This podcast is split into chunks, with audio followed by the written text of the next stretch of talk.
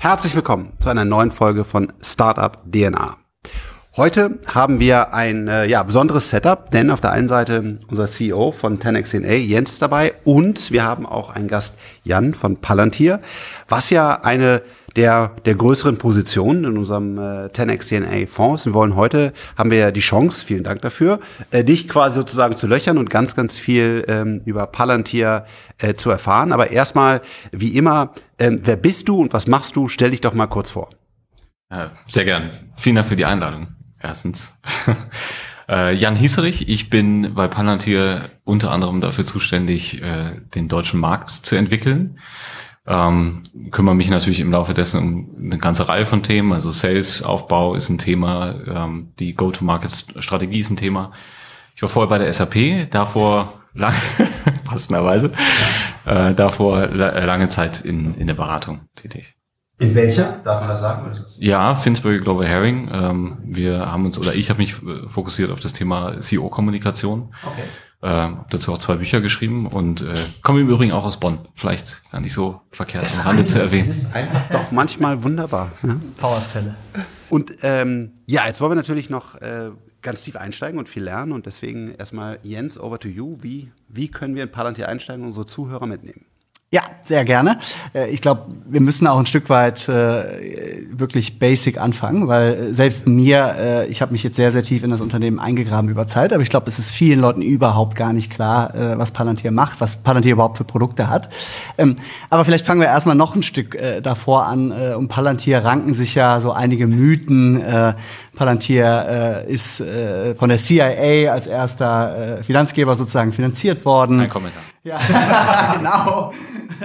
Palantir soll bei der äh, äh, Gefangennahme äh, von Osama Bin Laden geholfen haben, äh, hat äh, US Special Forces im Einsatz unterstützt und so weiter und so fort. Sehr enge äh, Zusammenarbeit mit Regierungsorganisationen. Aber vielleicht kannst du das vielleicht für uns mal so ein bisschen entmystifizieren äh, und ein bisschen vom Hintergrund der Geschichte äh, und dem Aufbau des Unternehmens über die, ich glaube, letzten 18 Jahre äh, sprechen. Ja. Ja, sehr gern. Also ähm, tatsächlich ranken sich darum sehr viele Mythen und äh, wir können auch tatsächlich nicht alles kommentieren, aber ähm, zur, zur Genese äh, kann man so viel sagen, weil es ist sehr wichtig, das zu verstehen, um später unsere Produkte zu verstehen und auch den Mehrwert der Produkte zu verstehen. Ähm, die Idee kam 2003 äh, ähm, zustande, äh, in, in, als es um die Nachwehen von 9-11 ging. Äh, was natürlich in Amerika, wie für uns alle, glaube ich, damals äh, ein großer Schock war, wie sowas hat überhaupt äh, passieren können.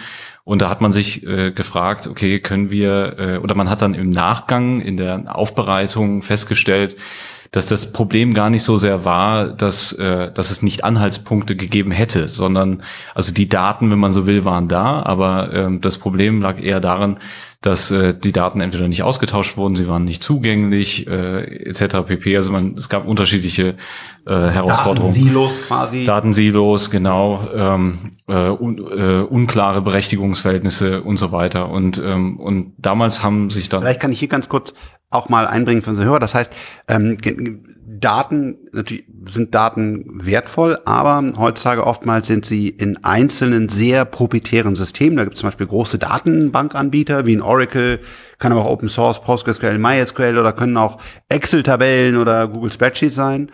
Und äh, die meisten, meisten Daten, wenn wir zum Beispiel auch mit großen Unternehmen arbeiten, ähm, ist halt das Problem, dass man diese, diese Daten-Silos hat. Das heißt, die kennen sich einfach gar nicht gegenüber. Und wenn der Kunde da drin ist und der anderen Ding auch drin ist, dann heißt das nicht, dass das irgendjemand weiß, dass das der Kunde ist. Und das ist jetzt, das kann ich natürlich nicht kommentieren, aber es war anscheinend hier der Fall, dass bei 9-11, diesem äh, schrecklichen Attentat, ähm, Daten vorhanden waren, aber auch wieder in komplett getrennten Systemen und in einer nachfolgenden Analyse man gesagt hätte, hätte man die Daten verbunden, dann hätte man eventuell äh, das verhindern können. Genau, genau. Und das ist äh, leider nach wie vor immer noch ein, ein großes Problem. Wir haben das in, in Berlin mit Anis Amri erlebt. Äh, können wir gleich auch noch mal ganz kurz was zu sagen. Ähm, weil das Grundproblem dort äh, genau das gleiche war. Auch dort äh, hätte man wahrscheinlich zu dem Schluss kommen können, dass hier eine unmittelbare Gefahr bevorsteht, wenn Daten zugänglich gewesen wären. Äh, das, und das waren sie nicht. Und, und im Nachhinein von, von 9-11 haben sich dann die Gründer von Palantir gefragt, wie können wir das ändern? Wie können wir sicherstellen über, äh, über eine ähm, äh, effektive, performante Datenanalyse, dass solche Dinge sich nicht wiederholen? Ähm, und äh, äh, man hat dann angefangen, bewusst im Regierungsbereich. Das hat, äh, hat enorme Herausforderungen mit sich gebracht. Ähm, wir hätten, glaube ich, deutlich leichter einsteigen können ins Geschäft, wenn wir den Weg klassischer Silicon Valley Firmen einge, äh, eingeschlagen hätten, also tatsächlich auch sehr früh schon auf Monetarisierung von Daten gesetzt hätten, was wir, um das gleich vorwegzunehmen, wir monetarisieren keine Daten. Ähm, äh, aber nein, das, das Ziel war wirklich langfristiger Art. Also wir haben eher kurzfristig auf Gewinne verzichtet, weil wir gesagt haben, wir wollen langfristig genau diese strukturellen Probleme beheben. Und das erfordert zunächst mal ein enormes Invest. Ähm, da kommen wir her. Äh, wir haben dann lange Zeit für Regierungsorganisationen gearbeitet, äh, auch das amerikanische Militär, das wirft man uns manchmal vor, aber es bringt auch nichts, das äh, zu, zu verheimlichen oder so zu tun, als wäre es nicht so, weil wir dort wahnsinnig wichtige Lektionen gelernt haben, ähm, die im Übrigen auch für den Corporate-Bereich sehr, sehr relevant sind. Also ich will mal, äh, ich will, will nur mal drei Dinge erwähnen, die zentral sind, um unsere Produkte zu verstehen, egal ob Foundry, Gotham, ähm, unabhängig davon. Also wenn man äh, ähm, sich in diesem Feld bewegt und äh, Produkte baut, die im wahrsten Sinne des Wortes äh, äh, im Einsatz zur Anwendung kommen, dann ist es vollkommen klar, dass diese Produkte be bestimmten Anforderungen genügen müssen. Also sowas wie Minimal Viable Product gibt's bei uns nicht, weil das Letzte, was, was man will, ist, dass ein Soldat im Feld steht und plötzlich dreht sich die Eieruhr. Äh, das funktioniert nicht, das darf nicht sein.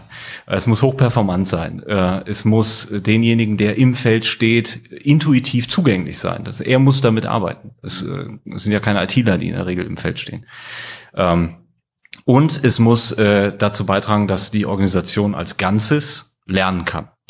Ähm, also mit jeder Entscheidung, die getroffen wird, ähm, die nächste Entscheidung hoffentlich besser ist. Also man hat ein sogenanntes Appreciating Data Set. Das sind die drei Punkte, die für uns unverhandelbar waren, ganz früh schon. Ähm, und, äh, äh, und die heute auch zentral sind, um unsere Produkte, egal ob im Corporate-Bereich Foundry oder im Regierungsbereich Gotham, zu verstehen. Ähm, können wir gleich noch was zu sagen, was das bedeutet, aber äh, das ist sozusagen die Genese, da kommen wir her. Und vielleicht noch ein Satz zu dem Thema Daten wir sagen immer Daten, Data as an Asset, äh, Data is the new oil und so weiter und so fort. Daten für sich genommen sind absolut unproduktiv. Ähm, und es reicht nicht, Daten in ein Data Lake zu schmeißen oder in Data Warehouse und, und irgendwie zu erwarten, dass das dann produktiv wird auf irgendeine Art und Weise. In der Regel, in der Praxis ist sogar, sogar das Gegenteil der Fall, weil äh, an Daten mangelt es ja nicht. Und wir, wir sehen exponentielles Datenwachstum, was eine neue Form der Komplexität ja wieder mit sich bringt. Ähm, das heißt, es geht mehr darum, okay, äh, welche Daten sind denn eigentlich für mich wirklich relevant und wie kann ich es gelingen, diese Daten, wie kann es gelingen, diese Daten zu managen, so dass ich sie produktiv machen kann. Ähm, also, äh, verstanden. Ich glaube, es ist für viele Zuhörer wahrscheinlich immer noch schwer greifbar, was ja. jetzt genau das Produkt ist. Ja, und äh, wie, wie, gesagt, ich äh, nehme mich da ja gar nicht aus. Äh, nach, nach äh, vieler langer Arbeit habe ich es, glaube ich, mittlerweile ganz gut verstanden, hoffe ich zumindest. Aber vielleicht kannst du noch mal erklären, du hast auch schon Gotham und Foundry angesprochen. Äh, also Gotham nach meinem Verständnis das Produkt, was aus dem Regierungshintergrund kommt und überwiegend noch auch von genau. Regierungsorganisationen eingesetzt wird. Foundry jetzt das neuere Produkt, was insbesondere von Unternehmen eingesetzt wird. Aber vielleicht kannst du nochmal sagen, was ist das Produkt eigentlich? Äh, und, äh, und, und dann vielleicht auch nochmal kurz in die Unterscheidung gehen. Ja, also ähm, grundsätzlich muss man sagen, wir bauen Softwarelösungen äh, für die Integration, die Analyse und die Operationalisierung von Daten äh, und, äh, und das auf eine sehr performante Art und Weise. Und ich betone bewusst die Integration, die Analyse und die Operationalisierung, weil sehr häufig der Fokus gelegt wird auf eins dieser Dinge. Mhm das ist aber, äh, das ist aber aus, aus verschiedenen Gründen falsch und nicht richtig. Äh, Sage ich gleich was zu. Also was meinen wir mit Integration, Analyse, Operationalisierung von Daten? Äh, denn das betrifft beide Plattformen und ich kann gleich noch was zu den Unterschieden sagen. Aber äh, in der Form gleichen sich beide. Ähm, äh, die äh, fange ich mit der Integration an.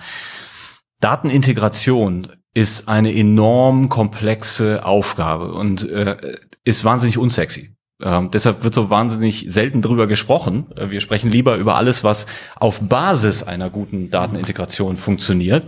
Also zum Beispiel AI ähm, oder, äh, oder irgendwelche äh, fancy Models, äh, die, die mittels der Daten dann erarbeitet werden. Aber all das kann nicht funktionieren, wenn die Daten nicht einmal sauber, vollumfassend und auch sicher integriert sind. Das heißt, ich habe ein SAP, genau. da sind meine Daten drin. Ich habe einen HubSpot, da mache ich mein Marketing. Genau. Ich habe vielleicht sogar noch ähm, irgendwelche Google Docs oder andere äh, Spreadsheets. Ich habe genau. äh, vielleicht auch statische Daten in CSV-Dateien noch ähm, und ganz viele andere Datenquellen genau. und die äh, quasi, das ist eine Stärke von Palantir, diese anzubinden. Genau. Und das auf der einen Seite schnell zu machen, aber auch sehr breit anzubinden, dass ich dann alle, alle Daten verfügbar habe. Wir haben ja auch nochmal dankenswerterweise eine Produktdemo ähm, äh, auch bekommen. Da hast du ja gezeigt, wie schnell heutzutage SAP anbindbar ist, was früher halt Tage gedauert hat, dauert jetzt Monate. Monate, Monate. Monate. Genau, also es ist einfach ein komplexes Ding und das, das kann man jetzt bei euch quasi in einer Stunde oder ich weiß nicht genau. Ja, also es kommt ein bisschen auf, auf den Anwendungsfall an, aber es geht sehr, sehr schnell. Ja. Und genau, und das ist ja, glaube ich, das, das meinst du damit. Ne? Das heißt, genau. das, man sagt, man hat diese ganzen verschiedenen Systeme, die wir alle ja, selbst mit unseren kleinen Unternehmen haben wir ja ganz viele Daten schon, aber natürlich kann man sich ein Volkswagen oder ein Airbus oder ein, ein Government oder was auch immer hat ja, ja. Tausende wahrscheinlich von diesen Datenquellen. Und das integriert dann Palantir an, in, in ein Data Set oder ein Data Layer oder wie immer. Ja. Genau. Und das ist, äh, das ist die unverhandelbare Voraussetzung dafür, dass ich zu dem komme, was im Militärischen genannt wird Common Operating Picture. Also ein allgemeines Lagebild, wenn man so will, äh, auf dessen, der, dessen Basis ich überhaupt mal in der Lage bin, eine, eine wirklich fundierte Entscheidung zu treffen. Ähm, auch da wieder der militärische Bezug, äh, weil ich der festen Überzeugung bin, dass das äh, für Unternehmen gleichermaßen wichtig ist. Äh, heutzutage werden Entscheidungen häufig getroffen auf Basis einer unzureichenden äh, äh, äh, Erkenntnisbasis äh, oder auf, auf einer Basis von einzelnen Datenquellen, aber nicht, es gibt ganz selten ein vollumfängliches äh, Lagebild, auf deren Basis ich dann eine Entscheidung treffe. Egal, ob es eine Entscheidung am Band ist, also wenn ich jetzt den, den, den, den Arbeiter nehme, der für die Qualitäts äh, äh, oder für den ja für die Qualitätskontrolle bei einem großen deutschen Autobauer zuständig ist, oder ob es äh, der die C-Suite ist, die strategische Entscheidungen treffen muss. Äh, Im Idealfall tue ich das natürlich auf einer auf einer bestmöglichen C-Suite gleich die ganzen Executives genau, und Vorstände genau, und so weiter. Vorstände. Genau, du bist natürlich jetzt auch sehr oft äh, unterwegs und sprichst auch mit den Entscheidungsträgern. Also das ist die C-Suite. Genau, also die, die Entscheider äh, richtig im Unternehmen oder wir, wir machen da keinen, für uns sind eben auch äh, die Arbeiter am Band Entscheider, die darüber entscheiden, welches Bauteil jetzt verbaut wird. Häufig ist es ja so, dass, dass, dass man kaum einen Einblick darüber hat, äh, wie sich dieses Bauteil dann später auch in der äh, dann in der Realität bewährt äh, und äh, umso mehr Einblick ich darin habe, wie, wie, wie zuverlässig dieses Bauteil ist, desto besser kann ich natürlich Entscheidungen treffen. Aber die Datenintegration aus möglichst vielen Quellen, strukturiert, unstrukturiert, genauso aus Excel-Tabellen, du hast es genannt, es gibt eine, also da, allein da liegt eine immense Komplexität drin, das zu verbinden. Das ist aber die Grundvoraussetzung, um eine solche Lagebeurteilung zu machen. Mhm. Das ist die Integration. Aber nur der erste Schritt. War das ist nur der erste Schritt, genau. genau, richtig. Das können andere, äh, nee, wobei Datenintegration ist, ist tatsächlich schon, schon unser Stronghold. Das, also da sind wir besser als alle anderen, weil wir in der Lage sind, eben auch die komplexesten, schwierigsten Daten zu integrieren. Gerne in die Kommentare, wenn ihr das anders seht, denn wir wollen ja auch immer gechallenged werden. ja, ja äh, gerne, ja. Aber beispielsweise äh, ein, äh, eine Form der unstrukturierten Daten sind sogenannte Time Series Data, Sensordaten. Also wenn ich jetzt daran denke, ein Flugzeug, das in der Luft ist, sendet, produziert permanent Daten. Eine, nehmen wir eine, eine Pitot-Röhre für die Geschwindigkeitsmessung, produziert Daten. Diese Daten sind hochgradig unstrukturiert, hoch, äh, hochfrequent ähm, das zu integrieren ist wahnsinnig schwierig. Äh, so, und wir können das alles integrieren mit dem Ziel, eine, ein sogenanntes Common Operating Picture, eine bessere Lagebeurteilung zu schaffen, auf deren Basis dann der Entscheider, wie gesagt, egal wo er ist, bessere Entscheidungen treffen kann. Das ist aber nur das eine. Ähm, die Analyse äh, ist dann der zweite Schritt. Also ich will ja was mit den Daten machen. Ich will sie ja produktiv machen. Das bedeutet, was mache ich damit? Ich will, äh, ich will ähm, sie so zur Verfügung haben, dass ich als Endanwender, als Entscheider ähm, darin nicht nur Muster erkennen kann, sondern auch dem Ganzen einen, einen Sinn geben kann und besser, auf der Basis bessere Entscheidungen treffen kann. So, das bringt schon wieder neue Herausforderungen mit sich, weil nicht jeder ist ITler. Nicht jeder äh, kann sozusagen mit Rohdaten umgehen, wie gut auch immer sie integriert sind. Ähm, die aller, allermeisten von uns sind es, sind es nicht. Das heißt, ich muss mir sehr genau Gedanken darüber machen, wie gestalte ich eine User Interface, wie schaffe ich eine Software, die es wirklich auch dem Unerfahrensten ermöglicht, sich in der Software wiederzufinden. Ähm, da kommen wir rein mit unserer Ontologie. Dazu übrigens Respekt, das ist ja einer meiner, meiner was ich echt gerne mache, User Experience. Ähm, und das sieht echt alles sehr gut aus, was ihr da macht und sehr strukturiert. Das ist natürlich ein, immer noch ein komplexes Interface, also ist jetzt kein total einfaches wie ein E-Mail-Client. Aber äh, das hat mich auch nochmal echt positiv überrascht. Äh, das ist echt, also auch ja, Greetings an euer UX-Team, das war, äh, ist echt, macht, macht Spaß, gut gemacht. Ja. Ja, da fließt natürlich wahnsinnig viel Erfahrung aus dem Feld rein. Ne? Also wirklich dann eben mit, mit den äh, Entwicklungsarbeit, mit den Anwendern, egal wo sie sind. Äh, weil am Ende haben wir festgestellt, äh, die, die Tech-Branche leidet massiv unter Shelfware. Äh, das heißt, äh, Software wird teuer eingekauft, sie wird aber dann nicht genutzt. Und so, das führt häufig dazu, dass sich eine Schatten-IT aufbaut und äh, am Ende hat man nicht nur, nicht nur 22 Legacy-Systeme, sondern auch noch andere. Wenige Meter von hier, ein, ein, ähm, ja, ein Freund von mir, André Chris, hat Lean IX aufgebaut, die genau das machen. Die analysieren quasi nur, welche Software mit welchen Versionen ist eigentlich im Einsatz und oftmals stellen die fest, dass die ganz viele Systeme einfach bezahlen und gar nicht eingesetzt genau, wird. Absolut. Genau. Also ja, das ist ein Riesenthema. Das ist ein Riesenthema. Und, äh, und, und, und das ist, das ist die, das ist, für mich ist das einer der entscheidendsten Kriterien, um äh, digitale Transformation überhaupt gewährleisten zu können. Es reicht ja nicht, eine Entscheidung zu treffen, die dann eben im Vorstand getroffen wird und dann hofft man, dass sich das irgendwie äh, verselbstständigt. Passiert nicht. Mhm. Wenn die Leute es nicht anwenden, weil sie entweder den Mehrwert darin erkennen oder weil es ihnen zugänglich gemacht wird, dann kann man es gleich sein lassen, ehrlicherweise. So, das heißt, also da fließt wahnsinnig viel Entwicklungs- oder ist wahnsinnig viel Entwicklungsarbeit reingeflossen, dass man äh, denjenigen, die dann die Entscheidungen treffen, es so einfach und zugänglich wie möglich macht, dann auch äh, auf Basis einer fundierten Analyse äh, eine Entscheidung zu treffen. Und operationalisieren, das ist der dritte Punkt, also wir haben Integration, wir haben Analyse und Operationalisierung, ist, ähm, äh, und da schließe ich mich wieder an bei dem Common Operating Picture, es reicht ja nicht, wie in den allermeisten Fällen, dass äh, irgendwelche Dashboards gebaut werden. Also ich habe ich hab, äh, Snowflake für Data Warehousing, das schicke ich dann per Airflow an, an, an Tableau beispielsweise und dann habe ich eine Analyse da stehen ähm, und keiner weiß, was passiert damit. Äh, da werden häufig PDF-Reports kreiert äh, und, und dergleichen. Äh, das, ist, das ist ein Riesenproblem, ähm, weil das Wissen, was dann sozusagen durch die Entscheidung generiert wird, äh, das ist nirgendwo nachgehalten. Ja. Wir legen sehr viel Wert darauf, dass die Entscheidung, die getroffen wird, auch in der Plattform verbleibt. Weil nur und die, dadurch. Die daraus resultierende Konsequenz. die dadurch resultierende ja. Konsequenz und ja. natürlich auch der Einblick, hat das funktioniert, hat es nicht funktioniert. Weil nur dadurch schaffe ich das, was für uns wahnsinnig wichtig ist, nämlich ein sogenanntes Appreciating Dataset.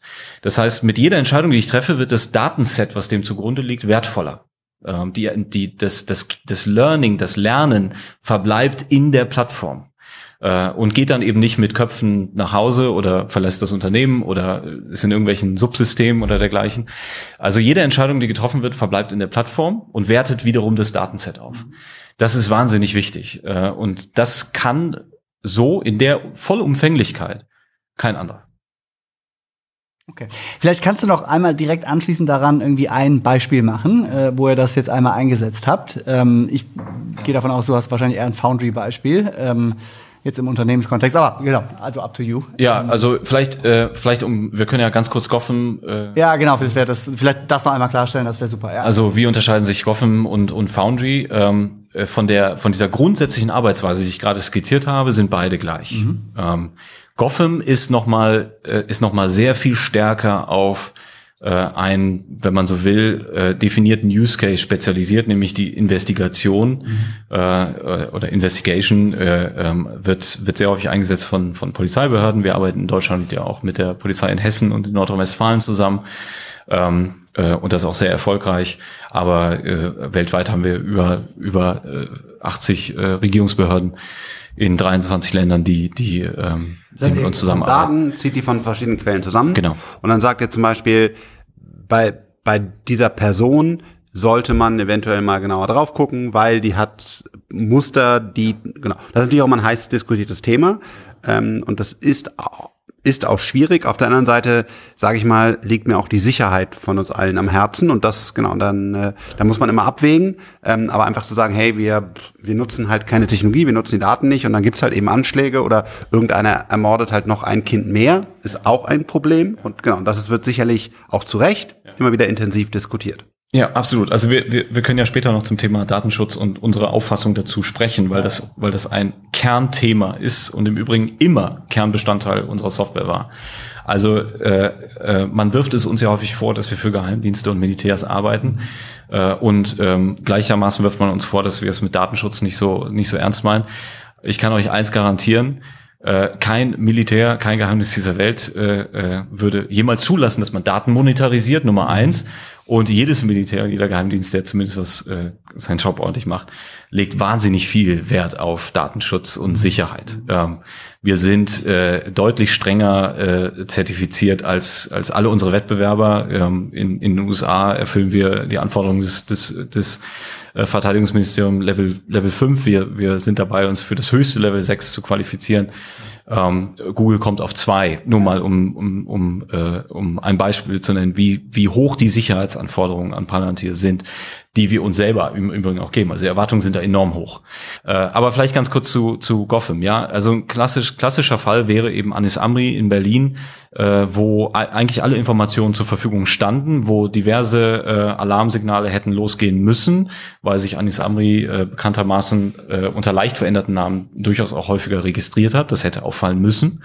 Ist nicht aufgefallen, weil diese Information in verschiedenen Datensätzen lag oder über verschiedene Behörden hinweg lag. Ähm, äh, ähm, und äh, mit unserer Software ist es jetzt möglich, immer unter Berücksichtigung, das ist mir ganz wichtig zu betonen, der rechtlichen Regularien und Vorgaben. Also es ist nicht so, dass man sozusagen mit Gotham alle Datenquellen integriert und dann habe ich plötzlich Zugang zu Daten, die, zu denen ich nicht rechtmäßig Zugang habe. Das, das ist sehr klar geregelt und da, äh, äh, und da erfüllen wir alle Vorgaben. Aber äh, ganz konkretes Beispiel aus Nordrhein-Westfalen. Ähm, äh, da ist es äh, beispielsweise mittels der Software gelungen, äh, ein, äh, ein, ein Kopf eines, eines Kinderschänderings äh, zu entlarven äh, über eine sehr unverdächtige Situation. Ähm, sein Auto wurde auf dem Firmengelände beschädigt. Er hat eine Anzeige erstattet, hat im Rahmen dieser Anzeige eine Telefonnummer hinter, hinter, hinterlassen äh, diese Telefonnummer war in, war in, in anderer Hinsicht auffällig geworden, aber diese mhm. Telefonnummer wurde angemeldet mit falschem Namen, das heißt, sie konnte nicht zugeordnet werden. Jetzt über die vollkommen äh, mhm. unbezogene äh, Situation, dass dort ein Versicherungsfall angemeldet wäre, konnte eins und eins zusammengeführt werden und der, der, der, der Ring gesprengt werden. Ähm, und solche Dinge, solche Dinge erleben wir häufig.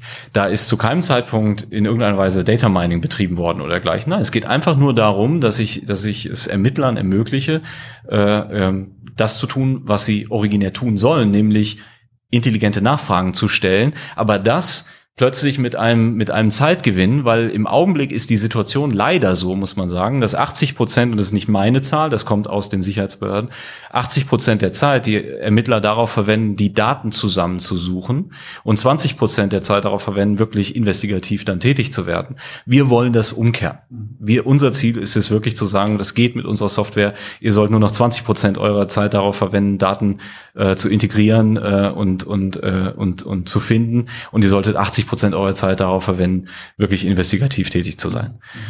Ähm, das zu Goffin vielleicht. Also Goffin ist auf einen best bestimmten Use Case zugeschnitten und die Workflows, die damit zusammenhängen. Also das heißt, das Ding läuft auch schon international, wenn du sagst gerade NRW und, und Hessen ja. und andere. Das heißt aber auch in den USA natürlich, das ist ja der Hauptpunkt, ja. aber ist es auch in Asien zum Beispiel schon im Einsatz oder ist das? Nein, wir haben ja, äh, wir haben, wir haben uns ja als als Palantir ähm, ganz klar positioniert, was was auch geostrategische Fragestellungen angeht. Ähm, wir sind mit dem Ziel gegründet worden, das ist nach wie vor unsere Mission, äh, äh, im Englischen to solve the world's biggest problems. Also wir wollen die größten Probleme lösen, mit denen wir konfrontiert sind. Es sind häufig geostrategische Probleme die natürlich äh, eine ganze Reihe an Nachfragen provozieren und auch mit sich bringen und, und die auch debattenfähig sein müssen. Äh, Im Übrigen mal nur eine Randbemerkung. Es gibt kein Unternehmen, in dem ich äh, gearbeitet habe, was, was mehr über diese Dinge debattiert wie Palantir. Also wir haben eine sehr starke Debattenkultur bei Palantir. Ähm, aber wir haben ganz klar gesagt, wir arbeiten nur für die Vereinigten Staaten und ihre Alliierten. Äh, wir haben einen ganz klaren Wertekodex. Äh, das heißt, wir arbeiten nicht für, äh, für äh, autoritäre Regime äh, und, und Staaten. Äh, und in, insofern ähm, sind wir im Augenblick sehr stark fokussiert eben auf die westliche Welt. Mhm. ja. So, dann zu Foundry.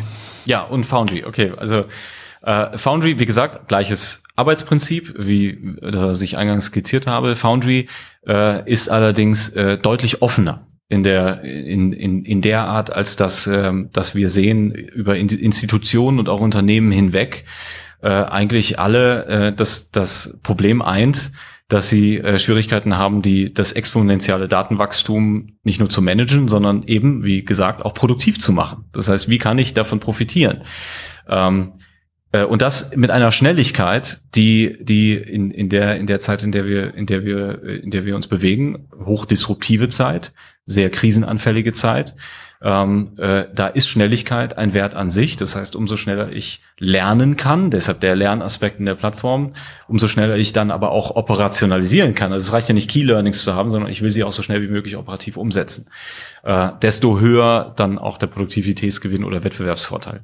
Ähm, so, Foundry ermöglicht dir das. Foundry äh, äh, schafft es eben, du hast es eingangs erwähnt, nicht nur über, wir nennen das Software-Defined Data Integration, ähm, äh, Daten in wirklich Stunden bis Tagen, je nachdem, was, was, worüber wir reden. Ähm, die, unsere Plattform ist in der Lage, wirklich Petabyte äh, äh, äh, an Daten zu integrieren. Ähm, das zu integrieren, also das, was, was Software, äh, was Systemintegratoren in der Regel über Monate machen, wenn wir allein über SAP reden. Ähm, und da rede ich jetzt noch nicht über all die anderen äh, äh Dinge. Also schnelle Datenintegration ähm, diese Daten müssen ja, es reicht ja nicht, sie zu integrieren, sie müssen gereinigt werden. Äh, dann fängt man an mit Modeling, was will ich mit den Daten eigentlich machen äh, und macht sich Gedanken über Use Cases.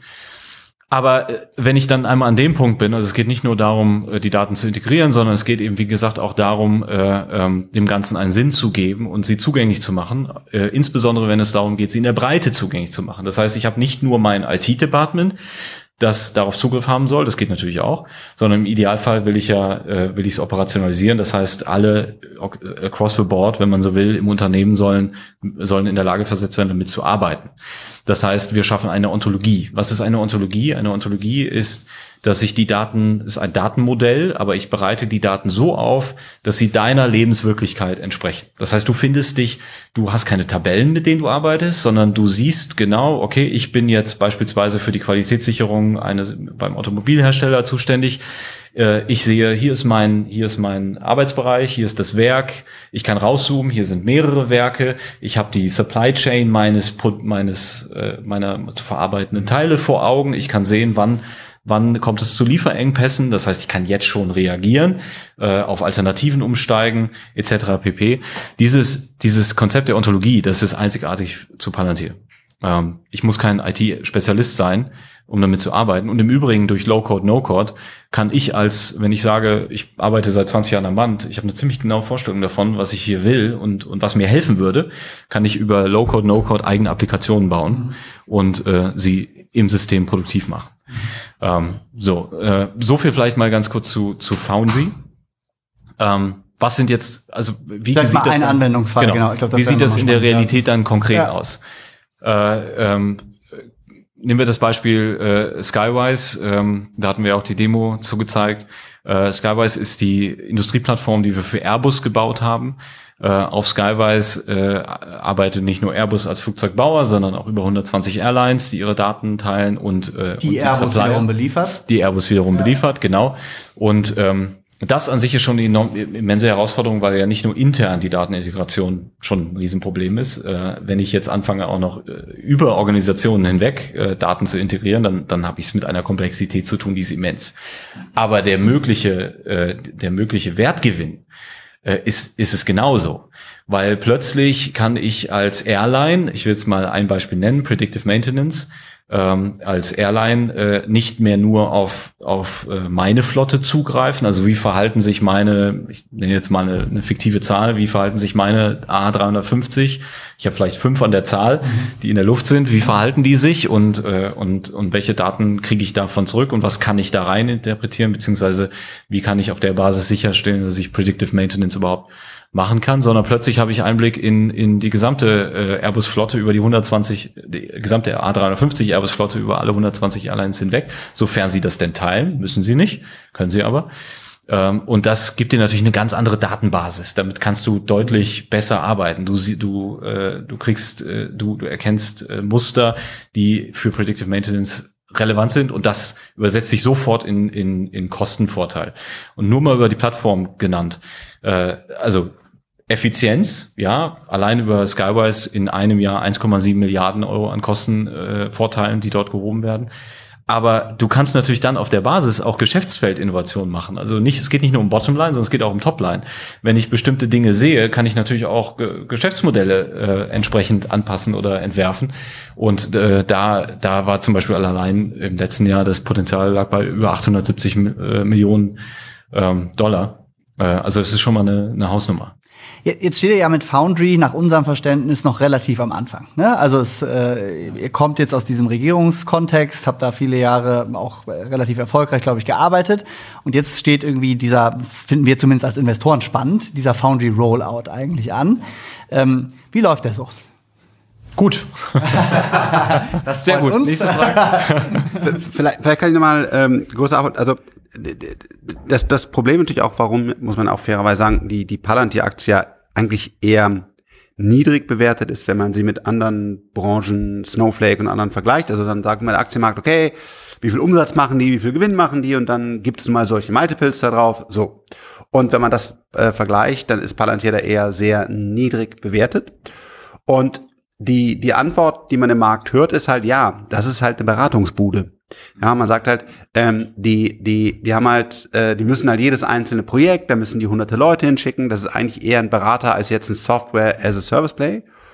Und äh, deswegen ist es halt auch wie ein Beratungshaus bewertet. Was wäre dann deine Antwort? dass das äh, äh, falsch ist, aber ich verstehe, wo es herkommt. Ja. Also, äh, um zu dem Punkt zu Foundry zu kommen. Also Foundry, äh, tatsächlich, Foundry ist, ist, ist die jüngere Plattform. Gotham, äh, Gotham ist deutlich älter, eben aus diesem Ursprungsgedanken heraus entwickelt.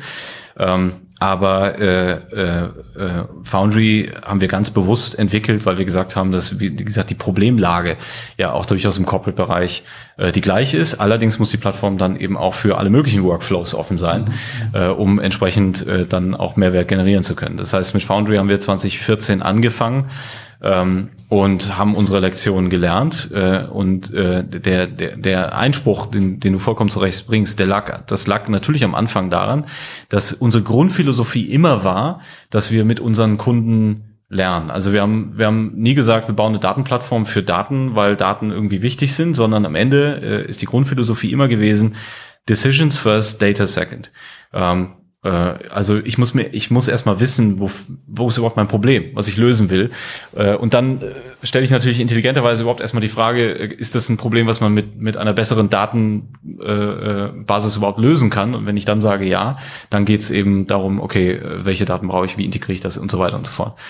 So, ähm, äh, und das ist äh, das, das genauso wie unser Sales Approach immer war, wir starten mit Use Cases. Das heißt, wir verkaufen nicht irgendwie für eine Milliarde Dollar ein Produkt und dann gucken wir mal, wie es läuft, sondern wir sind immer hingegangen zu unseren Kunden, haben gesagt, gebt uns ein äh, Use Case, ein Problem, idealerweise, an dem ihr gerade knabbert, Airbus, gleiche, äh, damals die Produktion des A350, Riesenproblem für Airbus. Und dann zeigen wir euch, was die Software kann, in kürzester Zeit hat bei Airbus beim, beim A350 äh, in, innerhalb kürzester Zeit zu, zu äh, einer äh, äh, ähm, äh, ähm, Verbesserung der Ertragslage von über 30 Prozent geführt. Ähm, äh, und dann skalieren wir, dann wachsen wir daraus. Und das war eben der Punkt äh, am Anfang. Ja, wir arbeiten mit Forward Deployed Engineers. Das ist das Konzept, was auch aus dem Militärischen kommt. Äh, wir, unsere Leute sind integriert. Äh, die schauen sich den Alltag an, gucken sich, gucken sich an, okay, was, womit haben wir es zu tun? Wie stellt sich denn überhaupt die Lebenswirklichkeit dar? Äh, und so weiter. Daraus haben wir wahnsinnig viel gelernt. Ähm, das ist keine Kopfgeburt, sondern es ist wirklich äh, aus dem Feld heraus die, die ganzen Learnings integrieren, in die Plattform encoden und dann verfügbar machen für alle anderen. Äh, so, und das, das hat am Anfang äh, wahnsinnig viel Manpower äh, benötigt. Weil dieser, dieser Innovationseffort, der da stattgefunden hat, wie gesagt, das, das kam aus dem Feld. Ja, ähm, das wurde alles in die Plattform dann encoded, wenn man so will. Äh, über die, über die Zeit jetzt und wir uns ist es gelungen, das rapide zu senken, weil, um es ganz klar zu sagen, wir sind keine Beratungsbude. Wir sind eine Softwarefirma. Äh, und wir haben einen Anspruch natürlich auch äh, daran, äh, ähm, äh, gemessen zu werden, dass wir eine Softwarefirma sind. Das heißt, der, der größte Mehrwert soll sich über, über, äh, über unsere Produkte, äh, unsere beiden primären, also Foundry Goffin und dann Apollo als unsere sogenannte Silent-Plattform im Hintergrund, ähm, äh, darüber wollen wir uns, über den Erfolg dieser Plattform wollen wir uns definieren, darüber äh, wollen wir Geld verdienen.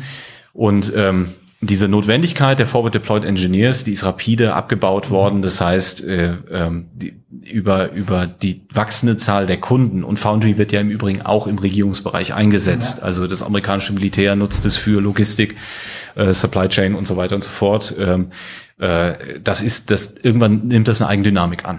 Und ähm, insofern ist der, ist der Bedarf für Forward Deployed Engineers rapide gesunken. Wir arbeiten weiter daran. Und unser Kern, äh, das, was natürlich unsere Traumvorstellung ist, äh, out of the box. Das heißt, äh, die, man bekommt es, ist es absolut selbsterklärend ähm, äh, und ist der, der, Bedarf für Forward Deployed Engineers ist, geht dann nahe Null. Und wir experimentieren das ja jetzt gerade auch mit Palantir for Builders ähm, weil äh, wir glauben, dass die, die, die Plattform, das ist kein Monolith. Ich, ich kaufe nicht SAP äh, für mehrere hundert Millionen äh, Euro, äh, sondern äh, wir sind der festen Überzeugung, dass, äh, ähm, dass äh, das Foundry äh, auch für sogenannte Day Zero Companies einen Mehrwert stiften kann, indem es deren Betriebssystem wird. Mhm. Ähm, und das geht eben ich muss nur. ganz kurz ein paar Sachen übersetzen. Also ja. Day Zero heißt äh, quasi, man gründet jetzt ein neues Unternehmen und äh, ist eben noch kein Volkswagen oder keine Deutsche Telekom. Und da gibt es jetzt ein Programm von euch, wo ihr sagt, genau das, das, das Programm ist oder die Plattform ist mittlerweile so gut zugänglich, ja. als dass auch sogar Startups damit vom ersten Tag an direkt ihre Daten, ähm, ihre Daten strukturieren. Damit halt eben natürlich auch beim Startups hat weder das Budget noch irgendwas, dass ihr da en Engineers äh, hinschicken könnt. Das heißt, genau das, ähm, die Transition von ähm, großen Beratungsprojekten, die dann die Software nutzen, hinzu, die Software ist quasi mit einem Swipe von einer Kreditkarte, was ja so immer so quasi der Traum von Software as a Service ist, möglich.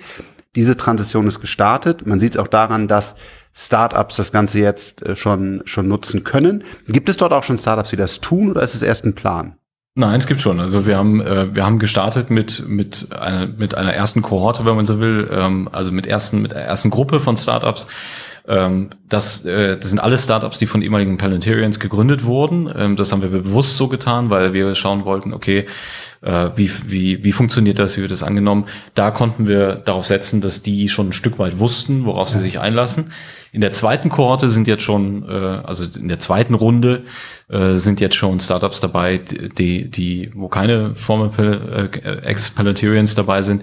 Äh, und das funktioniert extrem gut. Ähm, also auch da wieder der Punkt, die intuitiv, das intuitive Handling, ja, die, die Möglichkeit wirklich äh, sofort damit zu arbeiten. Das, das, das war ja immer Kernbestandteil unserer Value Proposition.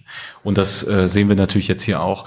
Und der Vorteil ähm, für, für Startups ist, ja, man, man, man zahlt nicht eine, äh, eine immense Lizenz dafür, dass, dass, äh, ähm, dass man dann äh, hoffentlich damit performant arbeiten kann, sondern nee, äh, äh, wir stellen das zur Verfügung und, und unser Kalkül ist natürlich, also wir machen das ja nicht als altruistisch, sondern unser Kalkül ist, ähm, äh, äh, dass wir davon ja, überzeugt sind. Erfolgsmodell auch von AWS und so weiter äh, und, und Microsoft und anderen, die einfach sagen, pass auf, wenn du ein Startup bist, dann kriegst du erstmal, ich glaube glaub sogar 100.000, wenn das falsch ist, gerne auch in die Kommentare, aber du kriegst große Mengen an Cloud sozusagen erstmal umsonst. Und das rechnet sich sehr, sehr gut, kann ich hier in unseren Unternehmen sagen. Ja. Genau, weil wenn du einmal auf einer Plattform bist, ja. dann genau, ist es auch deine, ähm, deine Plattform, ja. Genau. Ja, und das Ziel ist ja eben, äh, gerade ich, ich habe es schon, schon gesagt, wir, wir leben in einer hyperdisruptiven Welt. Äh, Schnelligkeit ist, äh, ist, ist, ein, ist ein Riesenthema. Ähm, sowohl für die Großen, also wir lieben ja komplexe äh, und wirklich schwierige Umfelder, ähm, sowohl bei Behörden als auch bei Unternehmen. Aber also deshalb sind wir natürlich immer froh, wenn, wenn große, komplexe, wenn es mit großen, komplexen Datenlandschaften und so weiter zu tun haben. Aber am Ende äh, äh, die in die Lage zu versetzen, schnell, agil agieren zu können, ist eine Sache. Startups in die Lage zu versetzen, schnell zu skalieren, schnell anzugreifen, ist eine andere Sache. Also wir, für uns ist es, ist es immer, immer irgendwo ein Win-Win, ähm, äh, weil unsere Plattform das ermöglicht wirklich schnell zu agieren, schnell anzupassen. Und im Übrigen ein Punkt äh, zum Thema Sicherheit, Datenschutz, äh, sollten wir vielleicht auch noch zwei, drei Sätze zu sagen. Ähm, das Thema äh, ist ja auch, also wie kann ich denn schnell agieren? Das ist nicht nur schnell Daten integrieren, äh, ist auch ein Thema, aber insbesondere wenn es um Use Cases geht, wie, wie, wie gelingt es mir eigentlich über verschiedene Silos, über verschiedene Unternehmen, vielleicht auch Unternehmensgrenzen hinweg, ähm, äh, arbeiten zu können, das setzt ja voraus, dass ich äh, in der Lage bin, äh, Berechtigungskonzepte zu erstellen, äh, dass ich das Thema Datenschutz, Sicherheit äh, ganz ganz schnell implementieren kann, damit ich sicher gehen kann, dass wenn, wenn ich Daten teile, ähm, ich immer Kontrolle darüber habe, was passiert mit den Daten, äh, wer, wer arbeitet mit den Daten, ähm, kann ich im Notfall gibt sowas wie ein Killswitch, ja, äh, automatische Löschfristen oder dergleichen. Mhm. Ähm, das ist alles bei uns native in der Plattform integriert äh, und geht wirklich auf Knopfdruck. Ich kann diese Berechtigungskonzepte sofort erstellen. Anderswo wird das häufig angeflanscht, programmiert, wie auch immer, kostet wahnsinnig viel Zeit. Sehr gut. Vielleicht noch zwei Fragen. Ähm, äh, du bist ja für Deutschland zuständig. Ähm, kannst du vielleicht ein bisschen was dazu sagen, was ihr so in, in Deutschland hier vorfindet, wie die Response ist? Gibt es besondere Herausforderungen im deutschen Corporate-Umfeld und vielleicht auch im Startup-Umfeld? Das interessiert vielleicht auch den einen oder anderen. Ja, also ähm, in der Tat ist, wir haben ja, wir, wir sind jetzt, in, wir sind in Deutschland seit ein paar Jahren aktiv. Ähm, wir arbeiten für ein paar namhafte DAX-Kunden, aber wir haben bisher, wir waren immer sehr stolz darauf, dass wir kein, äh, keine, wir sind keine Sales-Organisation. Mhm. Äh, ähm, wir merken natürlich auch, dass es besser wäre, wenn man das Thema mal anpasst. Äh, aber wir waren immer sehr stolz und sind auch sehr stolz darauf, dass wir ähm, äh, in überwältigem Maße eine Engineering Company sind ähm, die wirklich mission-driven ist. Also wir haben, äh, äh, das ist etwas, äh, im Amerikanischen sagt man immer Skin in the Game. Äh, also wir, wir sind da wirklich investiert, dass, dass die Software funktioniert, dass, dass wir einen Unterschied machen können. Ähm, in Deutschland haben wir es mit, mit verschiedenen Herausforderungen zu tun, äh, ganz klar. Das sehen wir an unterschiedlichsten Stellen. Ähm, wir haben es mit einem Markt zu tun. Wir reden wahnsinnig viel über Digitalisierung. Mhm aber es ist eine recht äh, buzzword-lastige Diskussion. Also ähm, äh, was das eigentlich bedeutet, was das mit sich bringt, wo die wirklichen Problemstellungen liegen und so weiter und so fort. Da fehlt häufig einfach das Verständnis. Ähm, das ist schwierig, weil wir ja gerade sagen, ich glaube, es ist immer einfacher, wenn wir jetzt äh, um die Ecke kämen mit irgendwelchen äh, fancy äh, AI-Anwendungen oder dergleichen, ist es fast leichter, mhm. Gehör zu finden, äh, als wenn man sagt, vielleicht fangen wir mal mit den Basics an. Vielleicht machen wir erstmal äh, die Hausaufgaben richtig und dann können wir uns über, über die Kühe unterhalten. Ähm, äh, aber dadurch, dass wir ja nun mal, also unser, wir, wir, wir sagen wirklich, am Ende erzählt das Ergebnis. Und das Ergebnis setzt voraus, dass wir unsere Hausaufgaben machen, dass wir, dass wir die Dinge richtig gestalten. Aber kannst du in Deutschland mal so, so darfst du Kunden nennen in Deutschland? Ja, ja, äh, ja, Airbus ist, ist ja beispielsweise äh, ein Kunde, Merck ist ein Kunde von uns. Ähm, wir haben noch ein paar weitere, aber da, äh, da bin ich jetzt nicht sicher, ob wir ja, okay. darüber sprechen können oder nicht. Okay. Also, für, wenn ich das mal äh, zusammenfassen darf, und dann bitte korrigiere mich. Ähm, Palantir ist ein, ein Datenbetriebssystem. Also wir haben halt ganz viele verschiedene Systeme, die Daten generieren, von einem hochkomplexen ERP, CRM und so weiter, bis hin zu einer Excel-Tabelle. Palantir bringt das Ganze auf eine gemeinsame Plattform. Dann kann ich daraus selber Interfaces bauen, also zu sagen, was will ich, welche Darstellung von diesen Daten will ich eigentlich haben, um dann genau mein Flugzeug oder meine Produktionsstraße zu sehen. Ihr baut dieses Interface, das kann ich mit euch bauen und macht dann auch äh, konkrete Actions dahinter, wo ich sage, habe äh, das und das Bauteil ausgeta äh, ausgetauscht, das geht dann in die Plattform zurück und dann sieht man auch danach, wird äh, danach das Auto oder das Flugzeug oder was auch immer äh, halt hat funktioniert oder muss ich halt danach das andere nochmal noch mal austauschen? Und das wollt ihr als Plattform ähnlich wie ein ähm, ja, wie jetzt zum Beispiel ein Office für frühere Anwendungen, wo ich halt äh, Tabellen und so weiter gemacht habe, ist das jetzt eure Revolution zu sagen, das ist die Business, das Business Data Operating System und man man, man kann darauf dann AI anwenden, zum Beispiel, das ist überhaupt die Basis dafür. Ihr habt auch eigene, ähm, teilweise AI-Technologie, aber das ist nicht eure, eure Kernkompetenz, sondern die Kernkompetenz ist genau das zu enablen, weil man überhaupt sagt, erstmal, wir haben so viel getrennte Datensilos, die bringen wir zusammen, dazu haben wir das Interface, die machen wir actionable ähm, und dann wenn man dann ganz spezifische AI einsetzen kann, wird das halt möglich auf, auf, äh, auf Palantir. Genau, absolut. Und wir sagen, also Betriebssystem ist absolut richtig, weil eben in der, in der Tat, je nach äh, Kenntnisstand, also wir haben bei Airbus beispielsweise, wird Foundry wirklich genutzt als Plattform für eigenes, äh, äh, für, da, da werden eigene Applikationen drauf, da wird drauf gecodet, drauf programmiert. Äh, das ist alles möglich. Bei anderen Kunden beispielsweise äh, ähm, äh, wird dann wird dann eben mit der Plattform gearbeitet. Es wird dann von IT vordefiniert und dann können die Entscheider am Band beispielsweise, wenn sie das wollen, eben mit Low-Code, No-Code eigene Applikationen bauen. Aber in der Regel ist es da für eine spezialisiertere Anwendung. Genau, richtig. Ja. Also es ist für alle Anwender, weil das ist ja das Problem. Ich habe hab natürlich ein gewisses äh, manche haben deutlich technisches Verständnis, manche haben kein technisches Verständnis.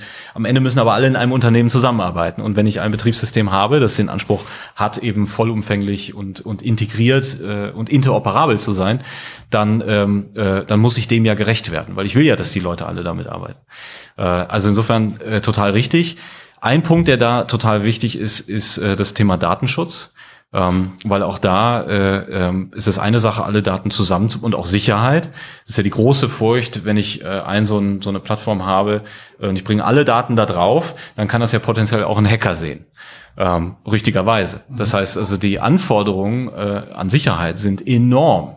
Und ich bin der persönlichen Überzeugung, dass das Thema Cybersecurity in Deutschland bei weitem noch nicht den Stellenwert in der öffentlichen Debatte bekommen hat, den es haben sollte. Ähm, äh, das heißt, auch da Sicherheit ein immenses Thema. Sicherheit kann ich aber auch immer nur dann am besten gewährleisten, wenn ich einmal weiß, wo liegen denn überhaupt meine ganzen schützenswerten Daten mhm. etc. pp. Äh, wenn ich das nicht weiß, dann schleicht man sich rechts, links und wer weiß wo rein. Ähm, äh, das ist nicht gut. Äh, Datenschutz, äh, anderes Thema. Ähm, wir legen unfassbar viel Wert auf Datenschutz. Äh, wir haben alle, alle Konzepte, die, die dort diskutiert werden, von Purpose-Based Access Control über automatische Löschfristen etc. pp. Alle sind in der Plattform. Das heißt, ich kann wirklich bis auf Attributsebene definieren, wer darf welche, welche Informationen sehen äh, und ich kann es nachhalten. Ähm, also das ist etwas, was im Datenschutz heutzutage äh, äh, kaum thematisiert wird. Ähm, wenn ich eine Softwarelösung wie die unsere, aber auch andere kritisiere, dann muss ich ja davon ausgehen, dass der Status quo besser ist als diese Lösung, die da kritisiert wird.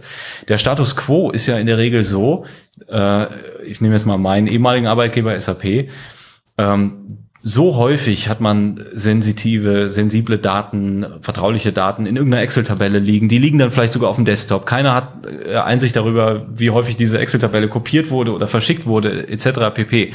Das darf natürlich nicht sein. Das heißt, eigentlich brauche ich eine solche Softwarelösung, um überhaupt mal ein Gesamtbild darüber zu haben, wer hat eigentlich wie, wo mit meinen Daten, mit den Daten gearbeitet.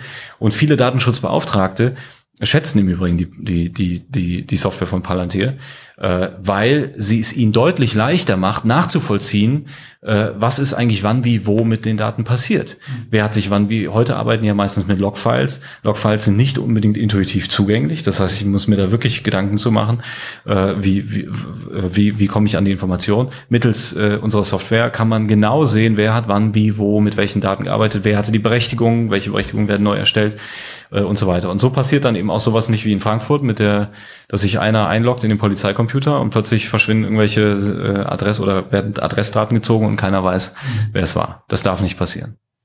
Okay, letzte Frage. Ähm, wo siehst du Palantir in fünf Jahren und vielleicht kannst du ein bisschen eure Vision äh, ja. zum Abschluss nochmal beschreiben? Also uns, äh, wir, wir, sind, wir sind absolut davon überzeugt, dass das Thema ähm, äh, Disruption auch Krise, leider muss man sagen, ähm, Wandel äh, nichts an Aktualität verlieren wird. Ähm, wir, wir leben in einer hyperdisruptiven Welt. Das heißt, äh, die, die, die, diese Grundidee, die ich eingangs skizziert habe, das Common Operating Picture, ähm, immer wieder vollumfänglich äh, und bestmöglich in, informiert Entscheidungen zu treffen und dann aber auch schnell zu opera operationalisieren. Das wird häufig unterschlagen, aber das ist die zweite Seite der Medaille. Es, es reicht nicht, gute Entscheidungen zu treffen. Ich muss sie auch schnell operationalisieren. Dafür mhm. brauche ich alle Leute im Feld. Die müssen damit arbeiten können. Und wir sind davon überzeugt, dass das, äh, dass das nur an Aktualität gewinnen wird. Darauf arbeiten wir extrem stark hin. Darauf haben wir die letzten 17 Jahre hin, hingearbeitet. Deshalb haben wir uns das Recht, uns dazu zu äußern, uns in die Debatte einzubringen, auch wirklich redlich verdient. Ähm, das wollen wir auch äh, jetzt zunehmend tun, weil du hast die Probleme in Deutschland angesprochen. Ganz sicherlich gehört dazu, dass wir in Deutschland nicht die beste Reputation genießen und wir haben auch unseren Beitrag dazu geleistet. Aber ähm, wir, wir sind auch der festen Überzeugung, dass es für alle Vorbehalte äh, sehr überzeugende gute Antworten gibt. Äh, äh, um an der Stelle nochmal zu sagen, wir sind keine Datenkrake, wir arbeiten nicht mit Daten, wir besitzen keine eigenen Daten. Ähm, äh, und wir überwachen im Übrigen auch niemanden. Äh, also das, das Potenzial ist enorm, das Potenzial ist riesig, der Bedarf ist riesig. Und äh, wir, haben, wir, wir gehen davon aus, dass wir auch in den, in den kommenden Jahren äh, mit, äh, mit über 30 Prozent jährlich wachsen werden. Ähm, äh, wir sind gerade dabei, äh, eine, Sales-Organisation aufzubauen, auch in Deutschland. Äh, haben gerade jemanden gefunden, der das europaweit für uns aufbauen wird. Magst du den jetzt mal nennen? Bitte? Magst du den schon nennen oder? Ähm, ich, ich weiß gar nicht, ob das schon öffentlich okay. ist. äh, wir können es ja in die, in die, in die ja, Show Notes packen. äh, ja, also wir, wir, wir sind absolut zuversichtlich, dass, äh, ähm, dass wir dann, dann einen enormen Beitrag leisten können und dementsprechend haben wir, äh, wir, wir rechnen im Übrigen immer sehr konservativ, äh, was unsere Wachstumszahlen angeht. Ähm, und wir, wir, wir haben überhaupt keinen Zweifel, dass der Bedarf da wachsen wird. Und im Übrigen vielleicht noch ein Punkt, weil das immer so genannt wird, als äh, äh, da kommen jetzt die Amerikaner und eigentlich müssten wir doch gegen die Amerikaner. Wir haben überhaupt gar keine äh, weiteren Interessen als deutschen Unternehmen dabei zu helfen, die digitale Transformation zu meistern. Wie gesagt, wir monetarisieren keine Daten. Wir haben nicht das klassische Geschäftsmodell des Silicon Valleys. Äh, wir sagen immer, building on the shoulders of giants.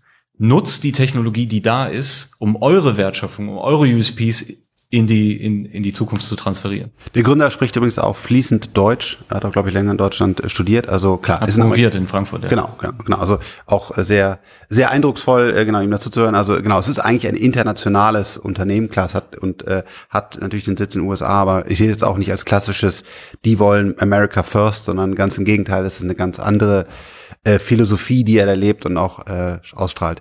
Ja, Jens, also es ist ein Teil unseres Portfolios in äh, 10x DNA. Das wird es äh, wird's auch bleiben und wir hoffen sogar auch noch auf mehr als 30 Prozent Wachstum. Das werden wir jetzt mal sehen. Und von daher nochmal ähm, vielen Dank, dass du den äh, Zuhörern das heute nochmal ähm, näher gebracht hast, das Unternehmen. Und wir finden es natürlich immer super, wenn wir nicht nur selber, wir haben auch ein Papier dazu unter 10xdna.com äh, veröffentlicht, sondern auch quasi direkt mit der Quelle sprechen kannst. Das wissen wir sehr zu schätzen. Äh, vielen Dank. Ja, und euch vielen Dank fürs Zuhören. Äh, und ich würde sagen, auf bald. Ciao, ciao.